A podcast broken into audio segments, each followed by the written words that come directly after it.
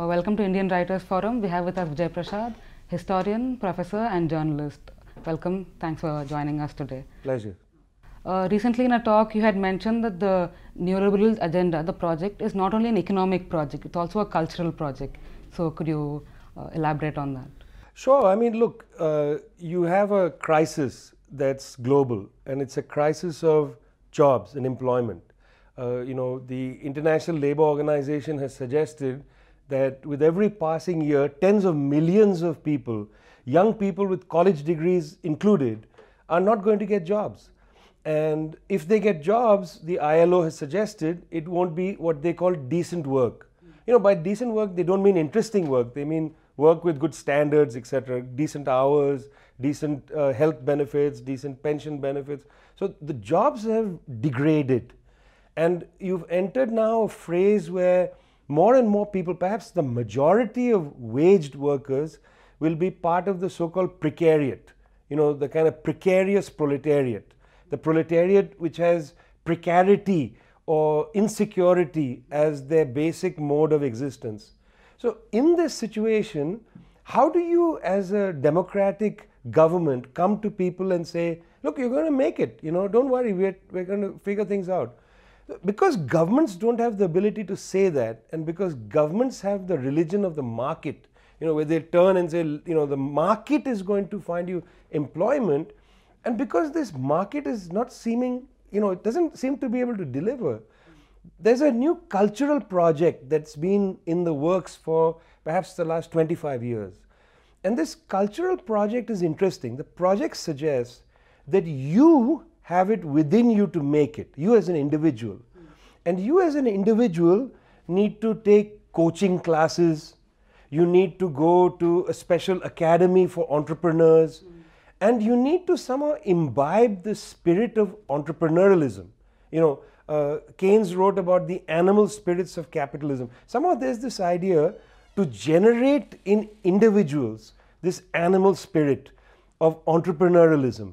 And this is going to be created as the new subject of the modern period. You know, we're not citizens, we're not even consumers, we're meant to be entrepreneurs. And I see this as the central cultural project of neoliberalism. You know, if it's not able to produce, say, a jobs project, you know, of employment, if it's not able to solve these questions, it puts the onus, the burden of solving this issue on the individual, and produces this kind of cultural place where you are supposed to go take English language classes, go to a coaching institute, you know, do a hundred of these kind of uh, self-help slash corporate development, you know, things, go for seminars, and you must better yourself to make it. And if you don't make it, it's your fault. This is a very much a cultural part of neoliberalism. It's not in the so-called economic domain alone. Uh, we'll come back to the cultural project of it. So you mentioned about the uh, unemployed youth, and uh, could you tell how they are forming resistances? Are they forming in different parts of the world, with some examples, and of course India also, how, uh, how these uh, unemployed youth are resisting against the structure? So uh, interesting that the World Bank looked at North Africa. Actually, they looked at this globally.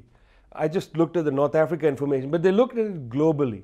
One of the things they found which surprised me is, yes, there is a general unemployment problem. Some of this, of course, has to do with mechanization, increased productivity, you know, various factors that have led into this. But what they found was that if they, if you break up the uh, people looking for jobs into three sectors, mm. that is to say, those with virtually no education, those with very high education, you know, P H Ds, whatever, top engineering degrees, that kind of thing, and then the middle section, which was a college graduate. The highest per capita rate of unemployment was for the college graduate. So those who went and got very, you know, advanced degrees, they could find employment, say, in some technology company or something or the other. They generally found themselves being absorbed. Those who had very minimal education could also find employment. Now, doesn't mean that it's remunerative employment, doesn't mean it's decent work, but they could find some employment. It's those who had a college degree who were not then prepared to go out there and work in a tea shop, and were not prepared literally to go out there and get some high-tech job because they had a college degree. The rate of unemployment there per capita was the highest. And when I looked at the North Africa information, what was interesting is during the time of the unrest in North Africa, in Egypt, in Tunisia, et cetera, they said there's a demographic bulge. In other words, it's a youth bulge. Actually, the explanation for the rising in North Africa wasn't by age. That is to say, it was not just because there's a demographic youth bulge, it was by education. So very large numbers of people in these urban areas that came into the squares were people who had college degrees. Mm. You know, that's why they understood how to use social media, whatever. Mm. Again, it wasn't, the explanatory factor wasn't Facebook or Twitter or even just merely youth. It was college educated. So in other parts of North Africa, Morocco and Algeria, et cetera, there are trade unions of unemployed college graduates because they see themselves having a discrete kind of politics. You know, they went and they did their degrees, they followed all those so-called rules. Mm. They studied hard for the exams, they got into college, then they got their B A degree, they got their B S degree, whatever they got, couldn't get a job. And they are with a great sense of frustration. It's this section that either becomes, you know, goes to the squares and demands the overthrow of the government, or becomes in other countries the foot soldiers of the right wing. Okay. You know, this is the kind of section that feels betrayed by the hierarchies and is not prepared for a socialist project because there is no preparation in many of these places. You know, there is no socialist organizations in colleges and so on. So they are easy fodder for the right. Mm. And you know, when one says the right wing's mass base is say petty bourgeois, lower middle class, whatever, that's all very well and, you know, fancy uh, terminology. The point is that it's often these unemployed college graduates who have certain skills. You know, they, they have, they're able to read, write, et cetera, communicate with each other, use the internet effectively, and they are frustrated. Mm. And so the politics can swing in some countries to the left mm. and some countries to the right. This reminds me of uh, how in Nazi Germany, twenty percent uh, of the population was unemployed. And you know, really uh, was uh, fodder for the um, Hitler. So when we talk about uh, in in that terms, when we talk about India, um, is it this competitiveness that's creating so much hate politics? When it comes to say uh, reservation, when it comes to attacking minorities, is it this competitiveness that is uh, make, making it easy for the right wing to pe- divide the people? Well, you know, let's go back now.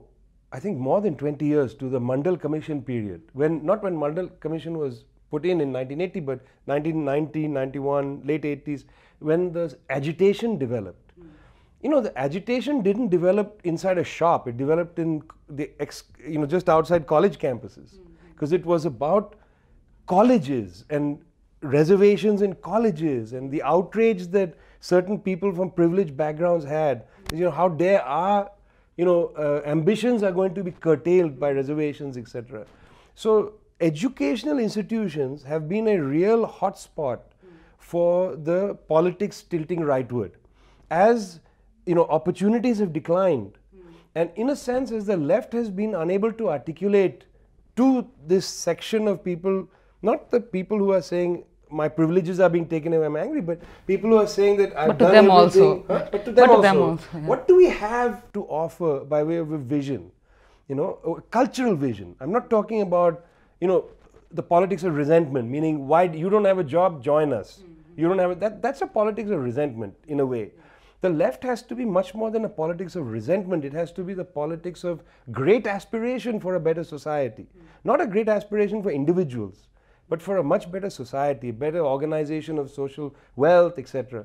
So in that sense, this long-term period in India, there's been a cultivated set of resentments, humiliations, angers uh, that have emerged out of generally young people. I mean, this is a very young country. There is a youth bulge, but it's not all young people that are feeling resentful and angry. There are people who come from specific castes who feel that they're, you know, the kind of ancestral opportunities have been taken away from them. There are uh, sections of people who feel they've been pushed through this neoliberal culture to go to, you know, coaching classes or take medical degrees or whatever, and there's nothing at the other end. You know, it's, it's one thing to believe that a state helps organize education and then say that the market will provide employment. What if there's a mismatch between the generation of education and the opportunities produced by the market? If there's a mismatch, you're going to have a serious political crisis. And I don't think the Indian state and I don't think the Indian elites have thought this through. You know, and this is not an Indian problem, this is a global problem, because in other countries as well, they say we build opportunities through education. And then you'll, you know, and then, you know, you just jump off a cliff, okay? Because the market will deliver jobs. The state is not going to come in and deliver jobs. So this is wishful thinking. And it's also very dangerous for the elites. They have, in, what I'm saying is they've created a dangerous uh, dynamic by saying let's in increase education institutions, and these are often profit making. So somebody is making a lot of money churning out young people with degrees, mm. and at the other end they're saying, well, the market will make a job for you, but it's not. And it's never going to, mm. because productivity and machines are displacing labor. So you're going to have a lot of people with this basic B A, B S c or some coaching diploma degree standing at the other end saying, what's going on? And they are going to either go right or left. Mm. And in the way in which politics has swung globally, they are going rightward. And that's very dangerous. Can you give us a similar picture of U S at present and with respect to the Indians in U S? America is not as young a country as India. In other words, um, it's, you know, it's fairly balanced age distribution. It doesn't have a huge youth population. It's also a much smaller population than India. It's about what, you know, one quarter, one fifth of the Indian population. But in the United States, the locus of resentment is not so much at the college level, and I'll come back to that in a minute. It's at the level of people who in the nineteen eighties, nineties and early two thousands moved in a very large uh, body into white collar occupations that basically are white collar service sector, business processing, that kind of occupation. And you know, these are people who in a previous generation, their parents' generation may have had factory jobs. Okay. So the, their parents' factory jobs closed down, they would have gone to some college, they might have, you know, received some moderate forms of education, and then they went into back office kind of uh, work. Now, by the nineteen nineties, we saw back office work start to leave the United States. See, if factory jobs left in the sixties and seventies, back office jobs leave in the nineties and two thousands. They first go to Ireland, then come to India. And this sector, this white collar sector, when it gets pushed out, these are the men and women in their fifties and sixties, you know, who are getting unemployed. And they are the, they are the group that creates the Tea Party when Obama gets elected after the financial crisis. And they are the base of Trump. But again, these are not white working class. These are the white collar workers in, you know, business processing, that kind of sector. And they are vicious about what's happened to their lives, as in a sense they should be. Now, what's interesting about where the Indians come in in this is that Indians have to some extent mucked about with these people's lives. But it's not the fault of Indians, it's how capitalism has operated geographically. It turns out, of course, that if you had an office in Ohio, a very large, you know, place in a, in a suburban area, you had fifty employees, and you were doing the kind of paperwork for a hospital, let's say, okay, you know, all hospital billing records were going through you. And, you know, you had people making pretty decent salaries come in, sitting at a terminal, you know, you, you basically had some database training, and you were managing the paperwork because the hospital didn't want to keep that on site. Now, once you develop the technology to have the, uh, you know, uh, quite a secure server that runs wires or through satellite to somewhere in Bangalore, you're going to take advantage of the fact the wages are less. Mm. So there was a hemorrhaging of those kind of jobs to India. Okay. Now, by the way, India is losing it to China, mm. you know, and to other places, not just China. And India always thought it's inviolable because you have English, English. and you have twenty-four hours because you can run, when they are sleeping, you can also be working. No. You know, you can have a night shift here and a day shift. So India thought it was inviolable, but actually it had nothing to do with English and all that. It had to do with wages. Okay. If Malaysia is going to be cheaper, you move there or somewhere else. You'll always find us somewhere. Mm-hmm. You know, wage rates will always work somewhere. against people. Yeah, it'll always work against people. They may return to India mm-hmm. when Indian wage rates collapse more, mm-hmm.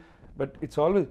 So that is one resentment that starts to develop in the central part of America against Indians. Secondly, these companies are smart. So Tata Consultancy and other firms figure out, look, you can either bring the jobs here, or listen, that's a pain, because then you have to set up, you know, servers, secure lines, and you don't know, you have to train people. It's a big drag. Why not hire twenty people instead of fifty?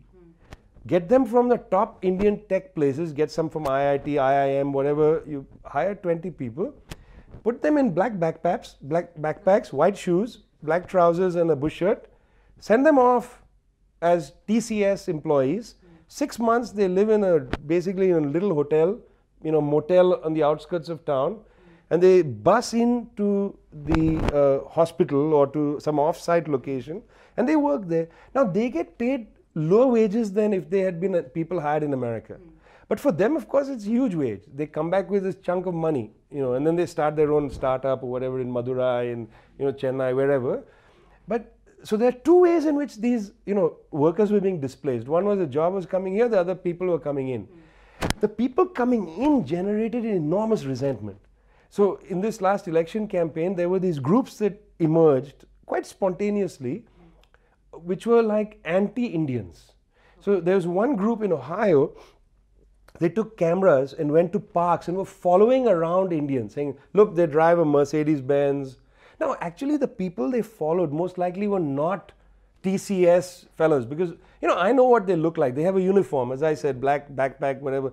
They're not spending any money in America. They're not, certainly not buying a Mercedes-Benz. What they found was, they found in a park, perhaps these were some people who own a motel or something, they bought a car, you know. Mm. They followed them, intimidating them. Mm-hmm. So Indians have become one of the foci mm. of this feeling that somebody is taking my jobs away. Okay. It's a dangerous problem, but the Indian media has reported this zero. Okay. Part of this feeling that India and America have a close relationship has meant that anything that's detrimental to this relay barely gets reported. So the this uh, the way uh, the Americans see Indians, is it the same reason why even Mexicans and uh, Muslims, everyone are uh, uh, looked at with such uh, such hatred? I mean, to be fair, you know, one shouldn't say Americans do this or Americans do that. I mean, it's certain sections that have seized on this. Um, you know, I would say that this section that was very much in with Trump uh, seized on three Uh, you know, social sectors that they blamed for their, uh, you know, the, the, the kind of impossibility of their living standards. They blame Mexican immigrants, they blame Muslims in general, and they blamed H one B Indians, you know, if you can put it narrowly.